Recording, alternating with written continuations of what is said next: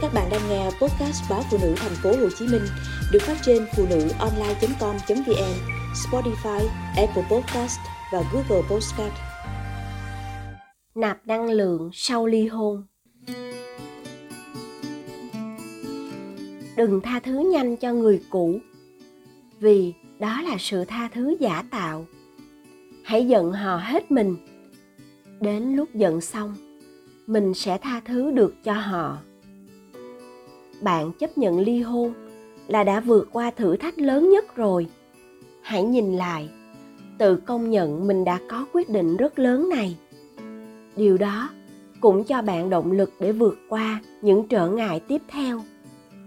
Sau khi ly hôn, cảm xúc sẽ lên xuống thất thường. Bạn cần chuẩn bị cho điều này. Đừng gồng lên tỏ ra mình ổn. Cách tự chữa lành tốt nhất là nạp năng lượng, yêu thương cho mình. Nếu bạn có con nhỏ, thì hãy chăm sóc, ôm ấp con thường xuyên. Tình yêu vô bờ của bạn dành cho con, hay tình yêu thuần khiết của con dành cho bạn, sẽ là nguồn năng lượng tốt nhất lúc này. Khi ôm ấp con, bạn cũng đừng khóc, đừng kể lể, than vãn với con. Chúng còn nhỏ, chưa hiểu chuyện và sẽ thấy buồn, sẽ thu mình lại, không còn là nguồn năng lượng tốt cho bạn nữa. Bạn có thể tìm đến người thân trong gia đình hay bạn bè để chia sẻ. Đó phải là người có thể lắng nghe bạn mà không đưa ra lời khuyên, cũng không trách móc bạn đã làm gì trong quá khứ. Đó cũng là người mà bạn có thể khóc lóc trước mặt họ, không thấy bối rối khi bạn mở lòng chia sẻ, và biết giữ bí mật cho bạn nữa. Bạn có thể sinh hoạt trong những cộng đồng cho bạn tình yêu thương mà không phán xét.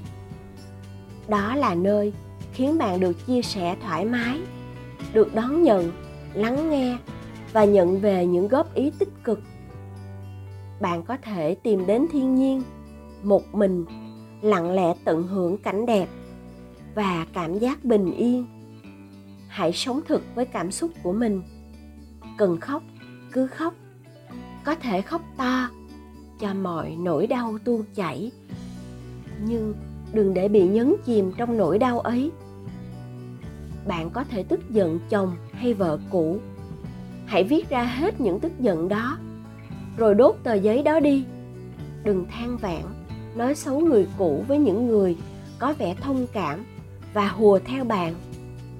Vì sau những lần như thế, bạn sẽ thấy mình có cớ để giận hơn, sẽ khó lòng tha thứ hơn. Đừng tha thứ nhanh cho người cũ, vì đó là sự tha thứ giả tạo. Hãy giận họ hết mình. Đến lúc giận xong, mình sẽ tha thứ được cho họ. Không nói xấu chồng hay vợ cũ với con. Hãy để con tôn trọng bố mẹ. Điều này làm giảm thiểu ảnh hưởng xấu lên con. Cũng là cách bạn có thể giúp con trưởng thành, đỡ bị thương tích từ cuộc ly hôn này. Hãy mừng khi chồng cũ, vợ cũ muốn chơi với con, nên tạo điều kiện để việc đó được xảy ra. Con cần có tình yêu thương đến từ cả bố và mẹ. Hãy kiên nhẫn với chính mình. Thời gian là liều thuốc tốt nhất. Sau này, bạn sẽ nhìn lại và tự hào rằng mình đã đi qua một chặng đường dài và trưởng thành lên rất nhiều.